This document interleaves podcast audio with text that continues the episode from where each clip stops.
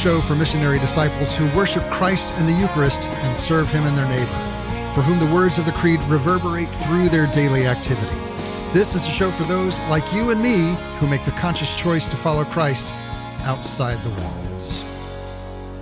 We're here in the Lenten season where we're focusing on these pillars of prayer, fasting, and almsgiving and the way that we can live those out in a really practical way as a means of reorienting ourselves uh, in this sacramental economy. So, uh, prayer, we're reorienting ourselves towards God. Fasting, we're reorienting our relationship with our own bodies. And then almsgiving is a way that we, we reorient ourselves with the world around us. And that, of course, that can be monetary, but it can also be uh, a resetting of the, the way that we live toward others, of our generosity, living out that statement that Jesus said that they will know, they, everyone around will know that you're my disciples by the love that you have for one another.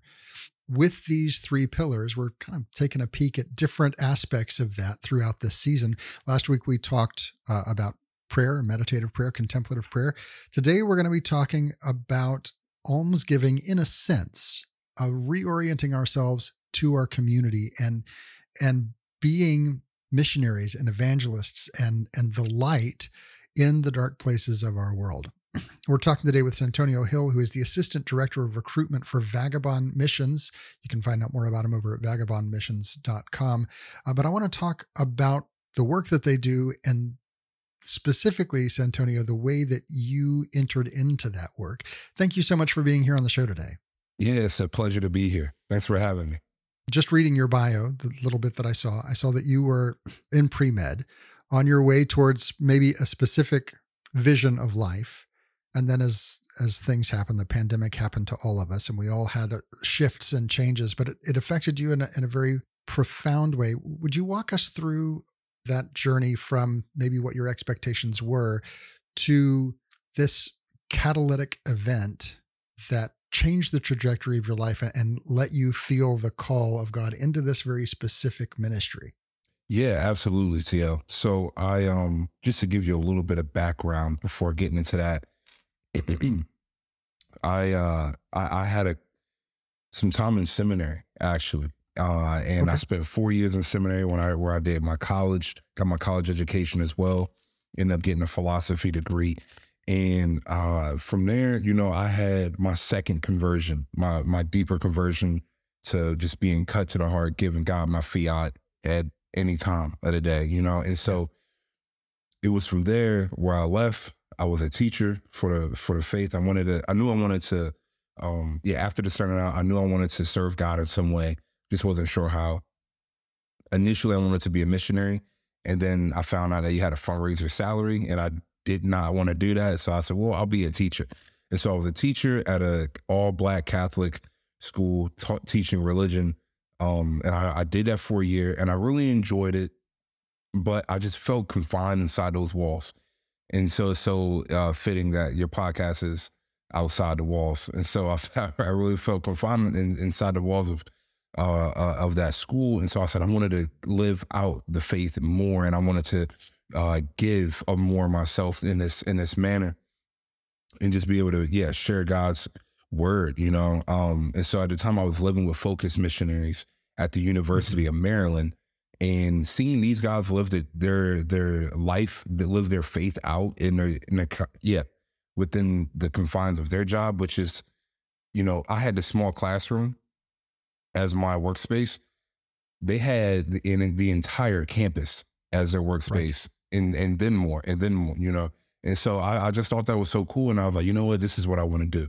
And so I kind of uh, had some intimate time with Mary in prayer and just kind of like said, Mary, if if you are calling me to live this way of life, uh, you know, I, I just I just want to entrust my fundraising efforts to you completely. And uh and, and, you know and it worked out. God provided 100% mary saw it all through.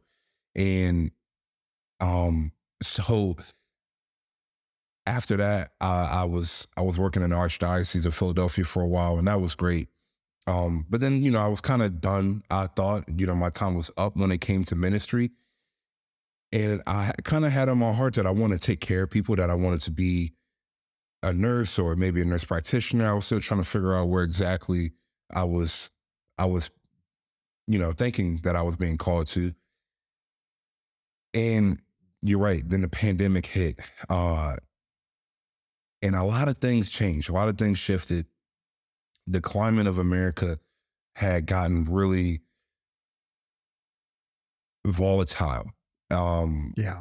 On on many fronts, many many fronts, all different types of yeah cultures and peoples, and it all kind of escalated from like the yeah I would say the boiling point was George Floyd's murder, and so. Mm-hmm. Seeing that, you know, being a black man in America, I have seen and heard about stories like this, known some people like that, you know, people, black people just getting yeah, taken advantage of uh, by the police force time and time and time again. And it just kind of like for me, it, it, hit it hit a true breaking point for myself as well. I had so many emotions, I didn't necessarily know what to do with it. You know, I could have turned into anger and went out and rioted as well.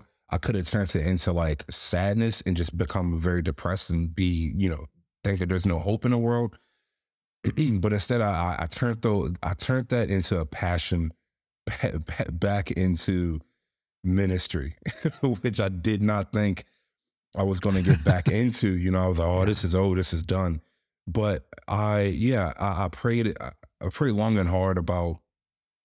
Actually, not too hard. Well, I did pray hard, but not too long. I just did a novena. I, I, just, yeah, I did a novena to uh, Saint Anthony Padua. He's my confirmation saint, and I was working already with Vagabond Missions at the time, which is an organization that I work for now.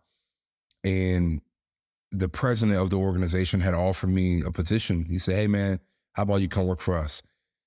Mm-hmm. And I was mm-hmm. like, No, I'm cool. I'm done. You know, I'm going to go to med school route and everything. And then George Floyd had gotten murdered. And then I had all these emotions and I didn't necessarily know what to do with it. And so I prayed at Novena.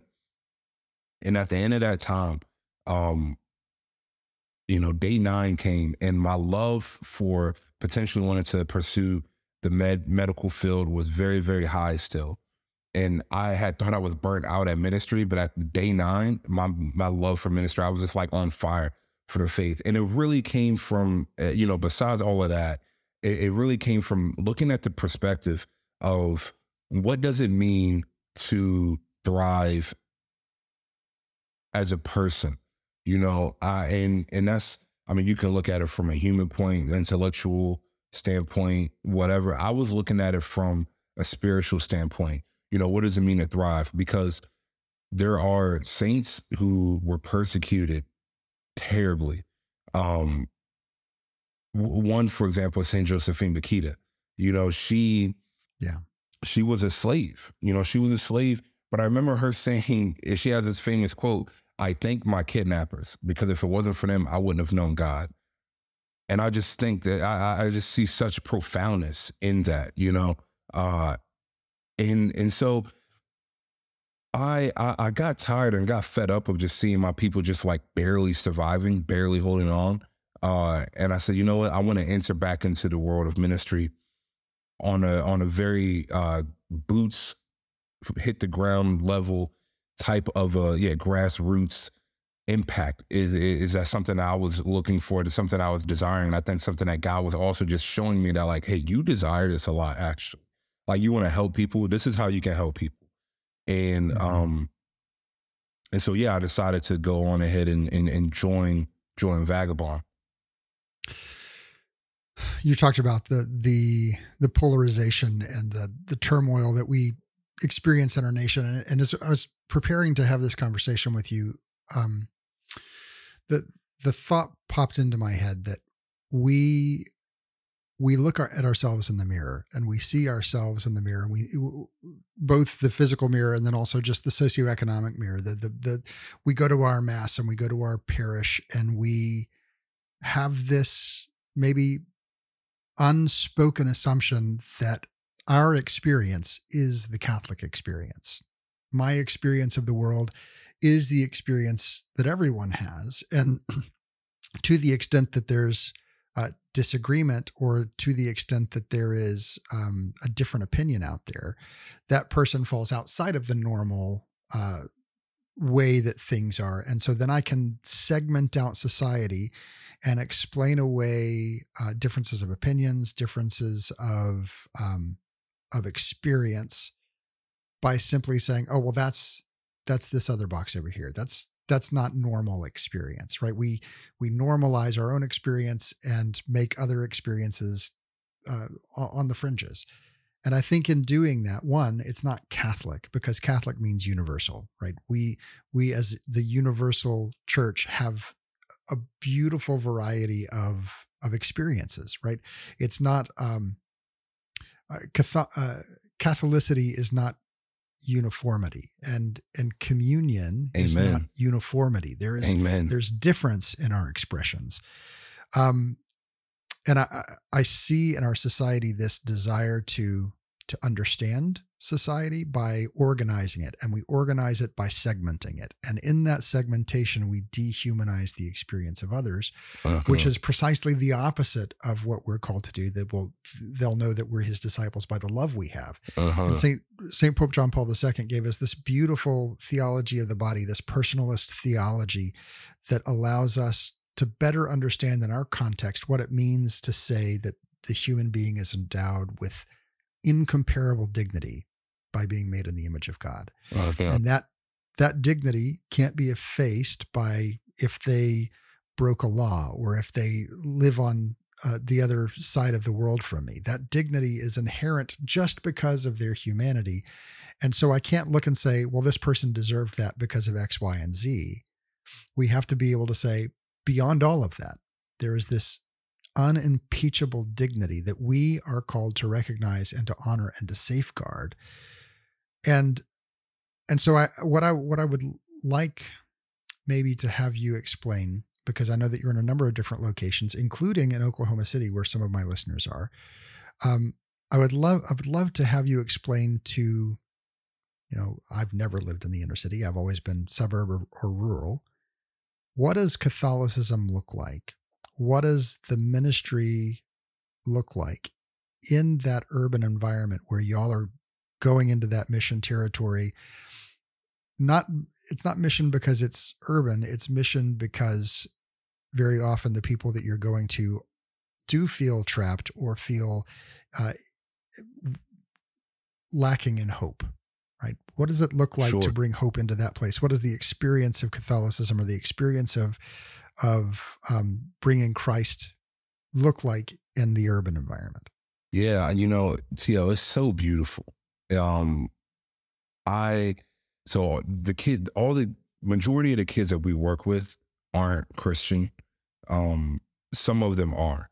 And when you do get a kid that's Christian, it's kind of like a breath of fresh air, you know, because then they can help aid and their friends and whatnot. But typically, we're reaching all unchurched teens. Mm-hmm. And so when I when I yeah, I've been watching The Chosen a lot lately, and it's so beautiful the way that like Jesus has gone about, you know, and he's just inviting people into a relationship with him. And a lot of what I've seen at Chosen, it you know, it brings me to tears because I feel like we in, in Vagabond have a unique experience of doing similar similar, yeah, evangelization is like as as Christ did.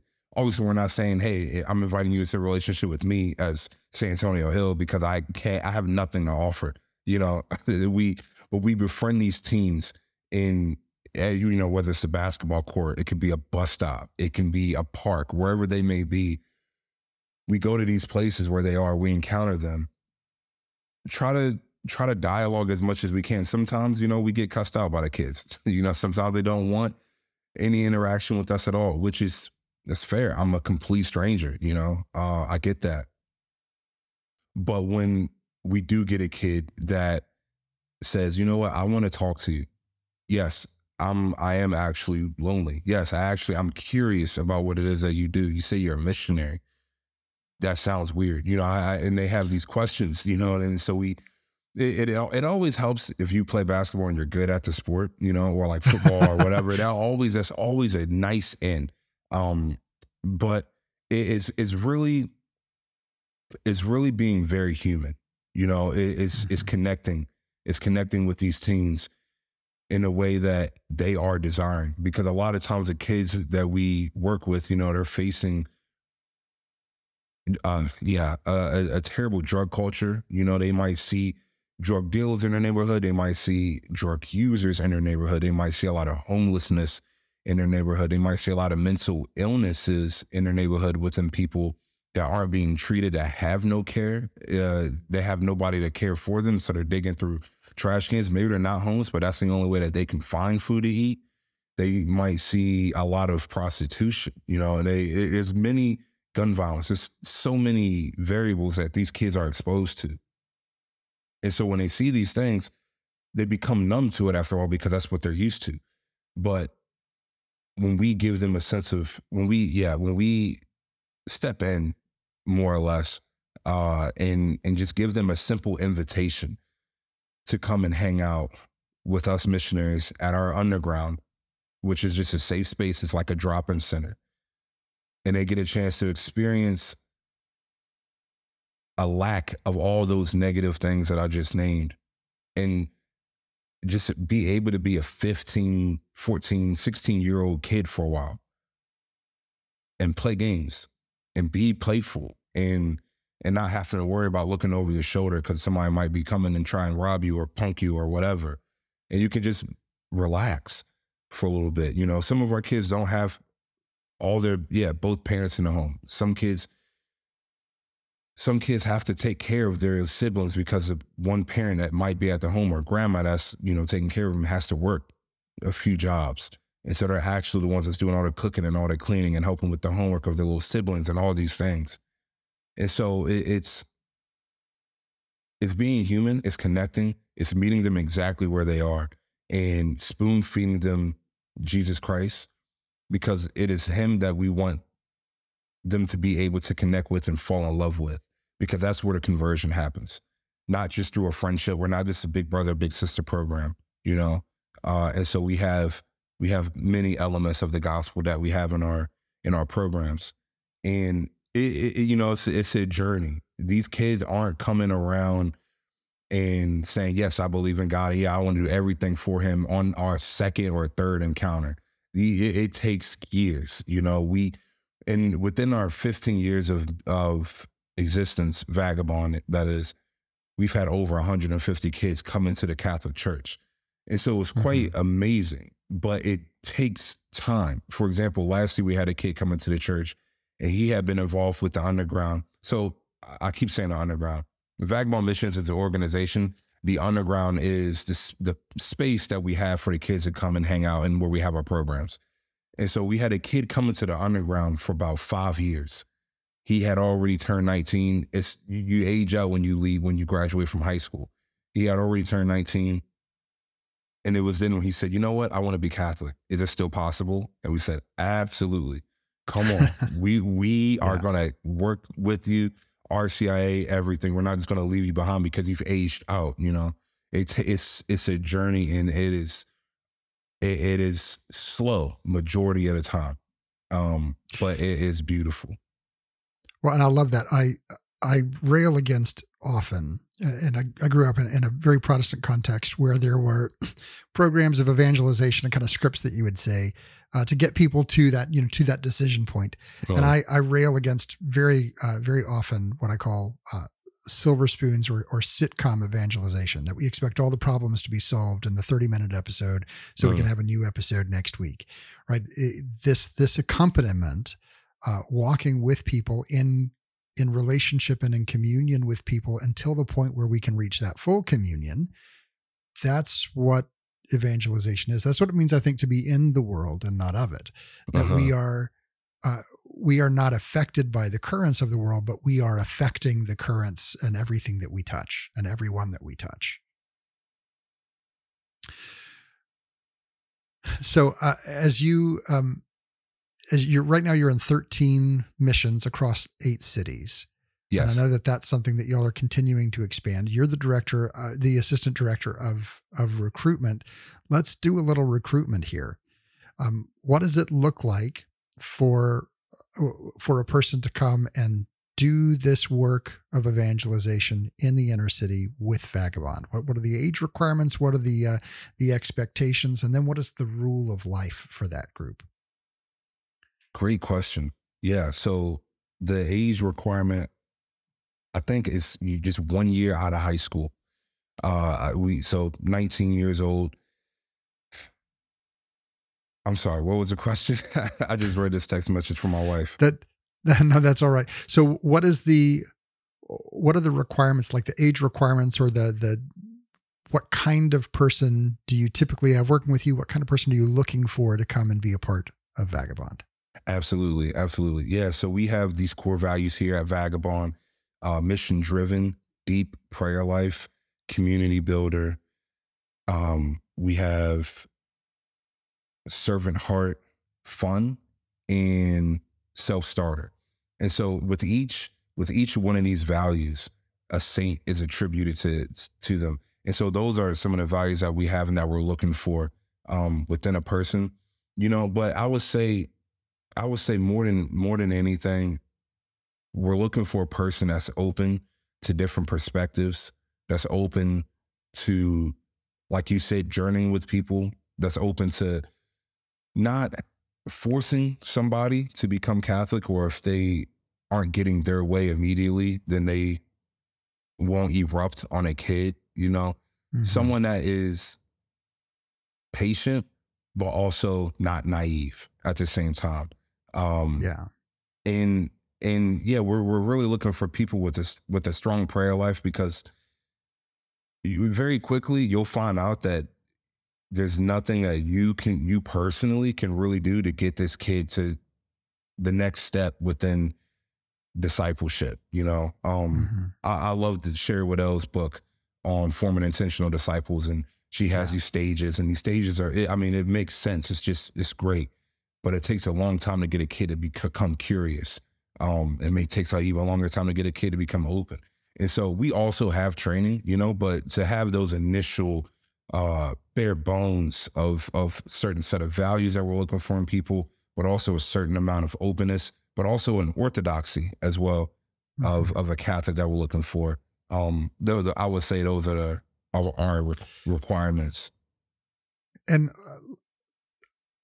uh, I would assume, uh, or or as I'm synthesizing these things, I would think also there is a desire for a person to have that spirit of Mother Teresa of wanting to be present to a to the person, right? To that that oftentimes I, I've seen people go into to mission trips or into mission thinking that they're going to go and and be a, a save the world, a savior, right? Yeah. I'm going to go and I'm going to solve this problem. I'm going to go and I'm going to make things better.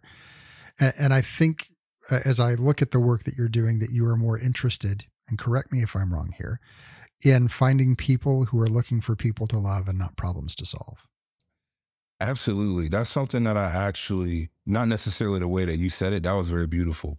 But the when I go out and typically give talks and try and recruit missionaries, I say that at Vagabond, we have two goals. And the main goal is for these teens to be seen, heard, known, loved, and know that they have somebody that they can depend on, someone that they can talk to and somebody that yeah is going to be there for them in some way shape or form because they've been they've been rejected so many times time and time again in their life and then i will all and then i like to also say that the ultimate goal is to preach the gospel to these teens but it's always an invitation never an expectation with this and yeah that we just give them the spiritual tools so they can have a tool belt that's full of tools spiritual tools that helps them and aids them in a relationship with God and hopefully one day allows them to be able to make it to heaven. And so that that's those are two of our very, very important also like pillars that I would say that we have, you know, to mm-hmm. care for the human person as a but just in in a human way, but also care for the human person and you know, caring for their soul, you know, like truly right. loving the person. I know that in in your rule of life that you uh, your your missionaries are going to at least daily mass around three times a week. They're doing adoration two times a week. They're deeply invested in the sacramental life, going to confession at least once a month. Um, that's what it looks like for the missionaries. What kind of opportunities are there made available to the students that you're working with to experience that kind of liturgical life? Absolutely. So every Sunday, we have an opportunity for the teens to come to church with us, to come to Mass. And every Thursday, we have worship night. And so, depending on each city, is going to operate a little differently. But worship night is essentially a an opportunity to dive deeply into the Gospels. It could be diving deeply into the sacraments. It can be diving deeply into uh, TV series like The Chosen, you know, w- whatever it may be. And that's also sometimes an opportunity to go to confession. That's also an opportunity to ask a priest anything. You know, that's also an opportunity mm-hmm. To go to a, a parish event that has adoration going on, some sort of liturgy that's going on. And so, um, those are our, our two opportunities that we have for the teens because yeah you know they're also in school and then they typically have to go and be at home at a certain time uh not all teens not all the time but yeah sunday mass is for sure and worship night which is on thursdays it fluctuates but we it, it, it's beautiful. Um i would say that the teens more so who says yes you know to wanting to journey a little bit more with God um, through us, those are the teams that have a lot more opportunities to be able to, ex- yeah, be exposed to the sacraments and different liturgies that we have in the Catholic faith, because we, as as alongside of our programs that we have, we also do relational ministry. And so relational ministry is when you might have a girls group or, or a guys group. And within that group, you also have time where you hang out with the kids one on one, sometimes two on one, and you have an opportunity to just, yeah, expose them to the sacrament so much more and liturgy so much more. We're talking today with Santonio Hill, Assistant Director of Recruitment for Vagabond Missions. You can learn more about the work they do at vagabondmissions.com. Come be a part of the ongoing conversation with me over on social media, facebook.com slash step outside the walls. What's your experience? Have you been on mission? Have you been the recipient of mission? And what does that look like for you? Don't go anywhere. There is so much more to this conversation right after this break. You're listening to Outside the Walls with TL.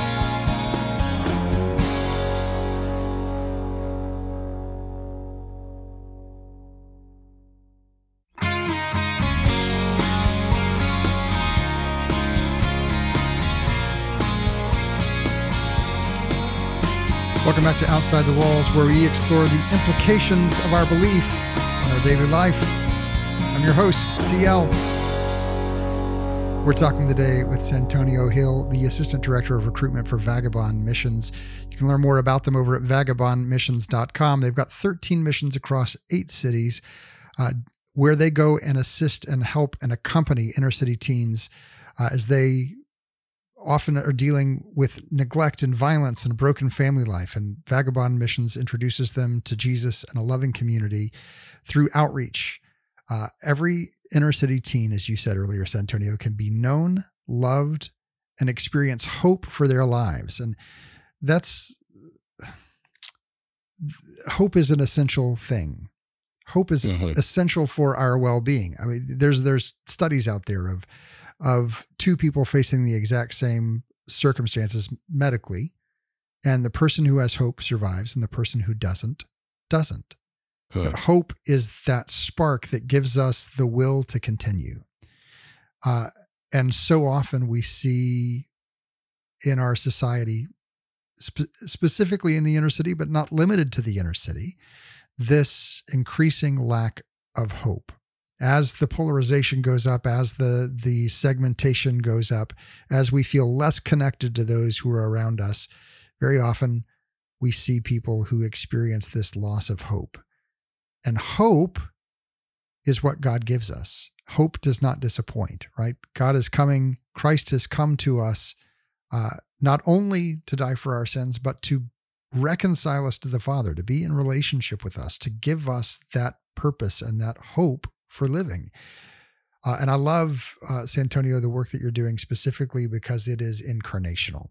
You Uh-huh. are, in a very real way, as the body of Christ, continuing that incarnation of Christ, going to the places where Christ himself would have frequented, right? Going to the the, the bus stop, going to uh, the places that maybe uh, gentried society wouldn't want to look, right? Uh, oftentimes, suburban uh, suburbanites, we see the the inner city on the news, and that's about as close as we allow ourselves to get to it. We see maybe someone experiencing homelessness with a sign on the side of the road, and we look the other way. We Wow. you know try to get through that stoplight as quickly as possible, and we don't allow ourselves to really come face to face with the humanity of uh, of people who are living on the edges of hope. So I'm I'm curious because uh, looking through the missionaries that you have, it seems like um, a lot of the missionaries did not themselves come from the inner city. So what's that transition experience like for someone who's never experienced anything other than maybe going downtown for an errand uh, to now living there in the midst of it and doing that work? Yeah. You know, I actually haven't asked any of our missionaries who don't come from a similar background that question. So that is that's a that's a good question. Um and I now I'm I'm curious about their their own, you know, experiences as well. But I I I um yeah, just from hearing certain conversations over time over my time here in Vagabond, I I I know that you know it, it, it takes yeah it takes a, a, a humble human being to be able to recognize um you know certain Unconscious Certain- biases. yeah i was about to say so yeah certain certain privileges as well you know uh that they may have Mhm. and so to be to be exposed to be exposed to a to situ- these situations that these kids have that they they live in you know it, it it it grounds you in a way that even you know even myself i'm also not from the inner city i'm actually from a rural area um but Mhm. by being black i had you know i share similar experiences as these kids as well in the inner city in these cities i um yeah it it it it, it gives you a different perspective um and then once again yeah it just it just grounds you and, and shows you that like hey you know you might have been complaining about I I don't know, you know, being lactose intolerant and they accidentally put milk in your coffee or something like that, you know what I mean, or whatever. Like certain certain situations are just kind of like, you know, maybe you didn't, I don't know, you left the house without a hat on and it's cold outside and like, oh man, I didn't have, you know, some kids don't have heat inside their homes. You know, they they Mhm. have they put on every single layer of clothes that they have just to maintain warmth in their house, uh, in their in their bodies. Um, and so it just it it make it makes you very i think yeah one thing grateful for your situation that you have sure. But i think on top of on top of all of that like you were saying earlier you know it it, it allows you to see outside of yourself and allows you to see what other what else is going on in the world and the way people are living their lives. You know like you may think you are the norm or like whatever your situation is is a norm here in America, this is this person's norm. You know, they don't know what it's like to have anything else besides what their their situation that they're dealing with. Um and so yeah, some some missionaries I get I from what I hear have felt guilty in the past as well for living their life, but then, you know,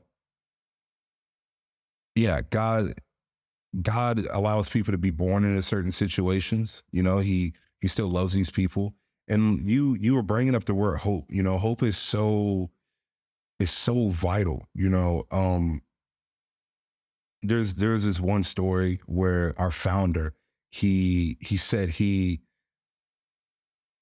yeah there was a confirmation party or something like that going on and i'm i think i'm getting the story mixed up but there was some some sort of a reason for my founder to go over to one of these teens houses where the whole family was present and when he goes, he had like a gift for him, and the gift was like a lamp. And when he goes, they had recently gotten evicted, or they had like this this news that they were about to get evicted, um, and they just had nothing inside the house, and the family was just kind of like in distraught, and he was just standing there. He was like, "I got this lamp," you know. He just didn't really know what to do, and he was just kind of like being there with them, and he just sat down next to everybody on the floor and just being in that uncomfortable reality that they just heard some very, very bad news. They have no clue where they're going to be. And it's just quiet and it's awkward. But he just sat in the awkwardness with them and he sat in the sadness with them. You know, he didn't leave and say, well, here's your lamp. Sorry. You know, I, or he didn't try to make them feel better. You know, he was, he met them exactly where they were and he just shared life with them. You know, he just was there with them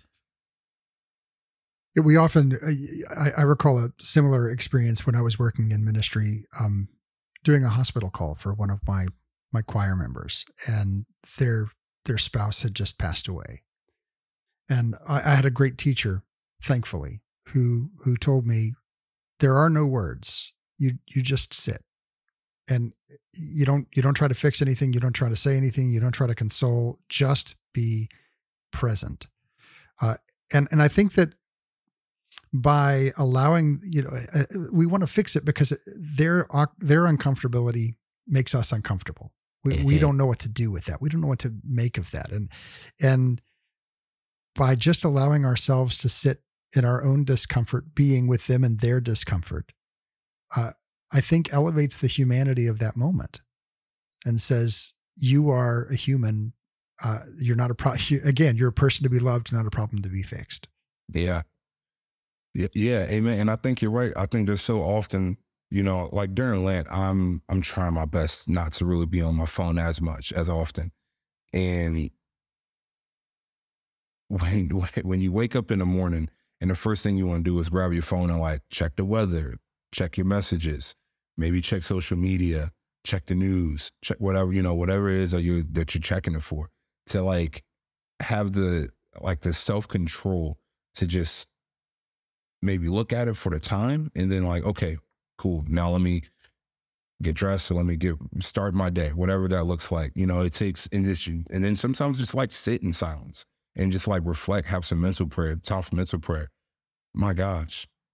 you know, it, it it's it's deprogramming me right now to be able to just sit and give God his due first before I give Caesar his first thing in the morning.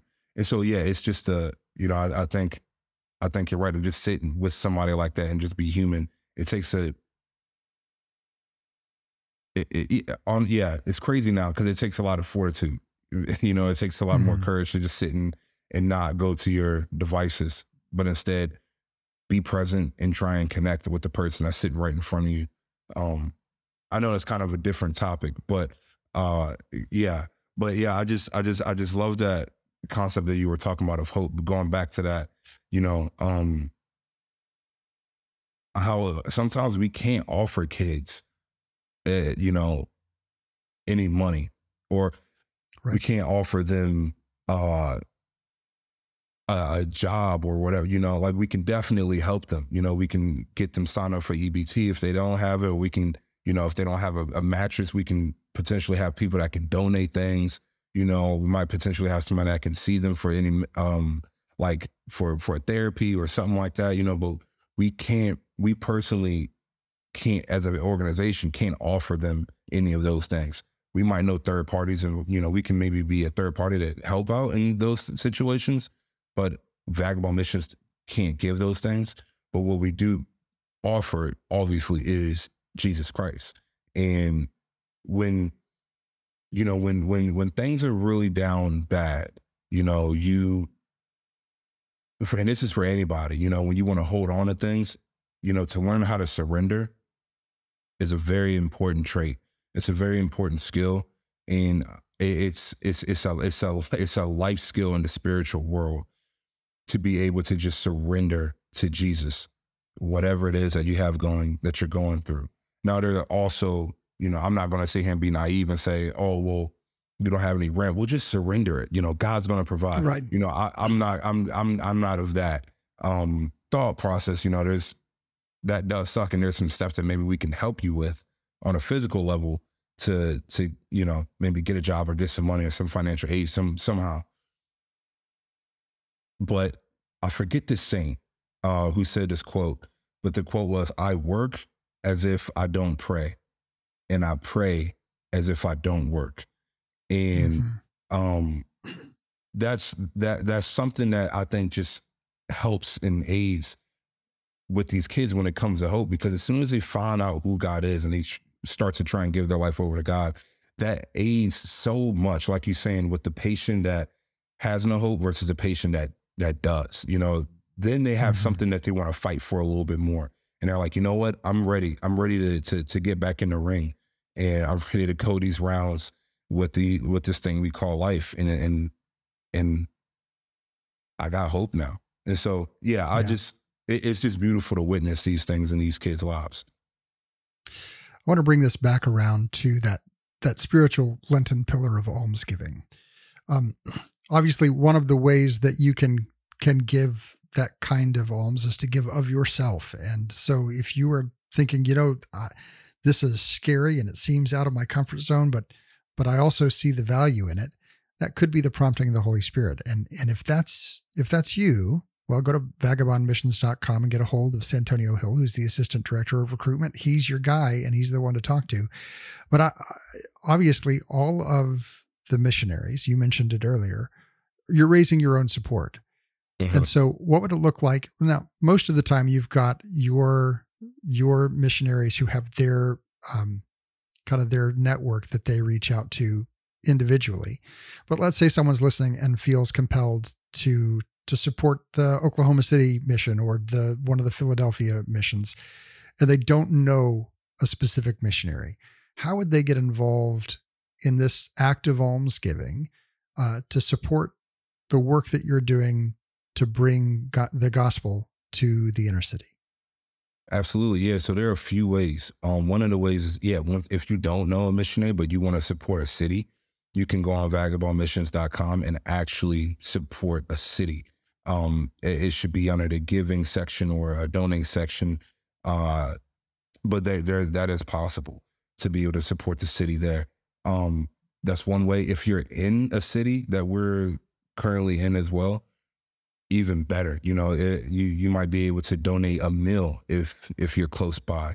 Uh, you may be able to donate your time if you're close by to volunteer to not just donate the meal and say, okay, cool, I'm a I'm a leave now, you can donate it and actually serve the kids. You know, that's a that's a powerful um, moment. You know, as well. You know, how often do we go to restaurants and get served? You know, it's it's not so often unless you have kids and you serve your kids a meal. You know, but you know, it's, it's it's powerful to be able to go, you know, into like a soup kitchen, homeless places and such to also serve the poor in these ways as well. So you can come serve our kids. You know, um, another way that you can be a core team member if you have the time for that and you can be very involved in a lot of these teams and give talks. You can lead breakout games. You can you know lead youth ministry games that we that we have. You can you can just be a mentor for these teens as well mm-hmm. um while being a, as being a core team member. And then you could also just pray. You know that's another way of of oh, but this is almsgiving. Sorry. um, yeah, so you can, so you can so you can also um, yeah just just give your time and talents in any way. Mm-hmm. And again, that that that pillar of almsgiving is to reorient us and redirect us towards our relationship and our responsibility towards our human family. And so, yes, that can be that monetary giving, but it can be so much more. And maybe this Lent give some of that almsgiving over to Vagabond Missions at vagabondmissions.com. We've been talking with Santonio Hill, the Assistant Director of Recruitment for Vagabond Missions. Thank you so much for taking the time to be with us today. Thank you again for having me. If you missed any part of my conversation with Santonio Hill, or you want to go back and listen to it again, or share it with your friends on social media, have no fear. All of our archives are over at OutsideTheWalls.com. While you're there, you can look through over eight years of interviews and conversations just like this one. But if you're looking for more for, from this conversation, I've got good news because there is more Each and every week, we record an extra segment that we make available to all those who support the show through Patreon. Our Patreon support community helps keep us on the air, and in gratitude, we'd like to give them a couple extra questions with the guest, a deeper dive into the topic. Click that Patreon link in the top uh, of the menu bar there at OutsideTheWalls.com. You can look through some of the older segments that are now available to the general public and consider becoming a part of that community. Now, let's go ahead and turn our attention to our readings from Scripture and from church history. That's the sound of the Verbum Library launching up. Verbum helps you read Scripture in light of church teaching, putting the magisterium at your fingertips, linking Scripture to the Catechism, to the Fathers and Doctors of the Church, biblical commentaries, and so much more. You can learn more at verbum.com. Our reading today comes from the Gospel of Mark, chapter 12, where we hear this. One of the scribes came to Jesus and asked him, Which is the first of all the commandments? Jesus replied, The first is this Hear, O Israel, the Lord our God is Lord alone. You shall love the Lord your God with all your heart, with all your soul, with all your mind, and with all your strength. The second is this You shall love your neighbor as yourself. There is no other commandment greater than these. The scribe said to him, Well said, teacher.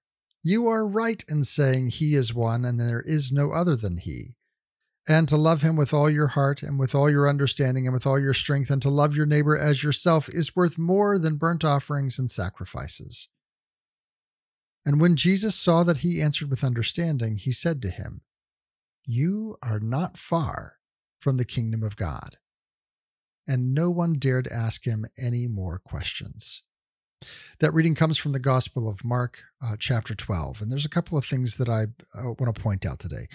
So often we read scripture to be consoled and to be encouraged and to be uh, strengthened and to feel support. And and there scripture does that. This is one of the things that that scripture can provide to us as we hear the voice of God, we are strengthened and encouraged and consoled. But I think that if we don't spend equal time looking to be challenged by the words of Christ, then we're not getting everything out of Scripture that Scripture is meant to be. We need to look at Scripture in a way that we allow ourselves to be the person being chastised and the person being challenged. And I I look at this story here and I think of of all of the times that I've gone to ask God a question, fully expecting and prepared for the answer that He's going to give me. Right. That's what we have here with the scribe. He's he's not asking a, a question because he wants to know what what Jesus wants of him. He's testing Jesus to see if Jesus really measures up to his understanding and his interpretation of Scripture. And I feel like we do that a lot. And so he passes this person's test. He passes the scribe's test. Uh, and and so the, the, scribe praises him as if that praise from the scribe is going to be anything to Jesus. And Jesus uh, turns it back around and and says, "Wow, you your understanding is just almost there. You're you're almost there. You are not far from the kingdom of God." And so I encourage you as we go through this Lenten season to read Scripture not for consolation, but for challenge. God, tell me what it is that this really means today. Uh, what is this greatest commandment and how do I live this out? How do I love the Lord my God with all my heart and soul and mind and strength? And, and in what way am I being called today to love my neighbor as myself? Our reading from church history comes from a homily by St. Asterius of Amasea.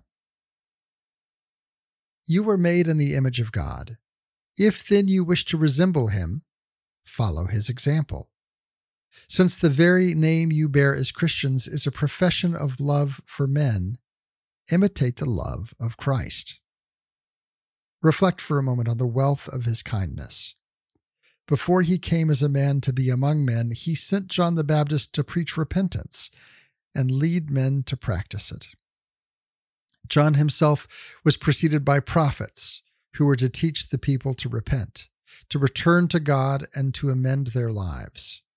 Then Christ came himself, and with his own lips cried out, Come to me, all you who labor and are overburdened, and I will give you rest. How did he receive those who listened to his call? He readily forgave them of their sins. He freed them instantly from all that troubled them. The Word made them holy. The Spirit set his seal on them. The old Adam was buried in the waters of baptism. The new man was reborn with the vigor of grace. What was the result? Those who had been God's enemies became his friends. Those estranged from him became his sons. Those who did not know him came to worship and love him. Let us then be shepherds like the Lord. We must meditate on the gospel, and as we see in this mirror the example of zeal and loving kindness, we should become thoroughly schooled in these virtues. For there, obscurely, in the form of a parable, we see a shepherd who had a hundred sheep. When one of them was separated from the flock and lost its way, that shepherd did not remain with the sheep who kept together at pasture. No, he went off to look for the stray. He crossed many valleys and thickets. He climbed great and towering mountains. He spent much time and labor in the wandering through solitary places until at last he found his sheep.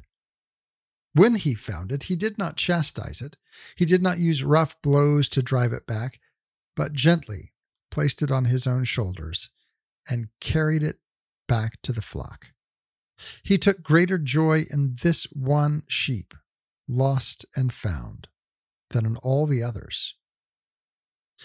Let us look more closely at the hidden meaning of this parable. The sheep is more than a sheep, the shepherd more than a shepherd. They are examples enshrining holy truths. They teach us that we should not look on men as lost or beyond hope. We should not abandon them when they are in danger or be slow to come to their help. When they turn away from the right path and wander, we must lead them back and rejoice at their return, welcoming them back into the company of those who lead good and holy lives. That reading comes from a homily by St. Asterius of Amasea, and it is for us always a challenge. We are, as the body of Christ, called to carry on the mission of Christ, to go and to seek and to save the lost, to not be content with our own interpretive frameworks, our comfortable pews, air conditioning, whatever whatever comfort you have that that we take for granted. We're called to go beyond that, to see the dignity of the human person in that person who we are most frightened of, in that person who we are most um, skeptical or, or suspicious of, and to see in them a sheep whom the Lord loves, a person whom he made in his own image, and to see them and not to berate them. I think this is the hard thing. Um, and there's a, a, couple of quotes that I, I, I can't recall who precisely said them, but God calls us to holiness. There's there's no question about that. We're called to a certain level of of laying aside the old man and picking up the new man. But I think sometimes we forget that we are to be harsh with ourselves in terms of recognizing that we need to grow in holiness and gentle with others to see them lost and and afraid and alone and distanced from the flock and the shepherd. And rather than take that moment to remind them that they've fallen short and they need to grow in holiness, to extend the tenderness of the Good Shepherd, who, without berating, without blows, gently lifted the sheep onto his shoulders and carried him back to safety. And this, as we walk through this Lent, this is a challenge for us to be that bit of comfort and consolation for those who are far, for those who are skeptical of the shepherd and those who are far away and maybe don't even want to be back. For us to go and be kind, for us to radiate the love of the Good Shepherd, of God the Father, as we woo them back, draw them back, gain their trust, and show them the loving kindness of our God. That's all the time we have for today. Thank you so much for tuning in. Today's show was brought to you uh, by Anil Thomas and all of those who support the show through Patreon. Go to OutsideTheWalls.com, click that Patreon link to learn more. Be a part of the ongoing conversation over at Facebook.com slash Step Outside the Walls. And until next week, may the Lord bless you and keep you. May the Lord make his face to shine upon you and be gracious unto you. May the Lord lift up his countenance upon you give you peace.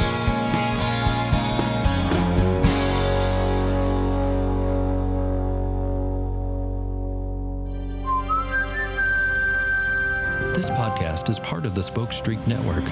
For more great podcasts, visit spokestreet.com.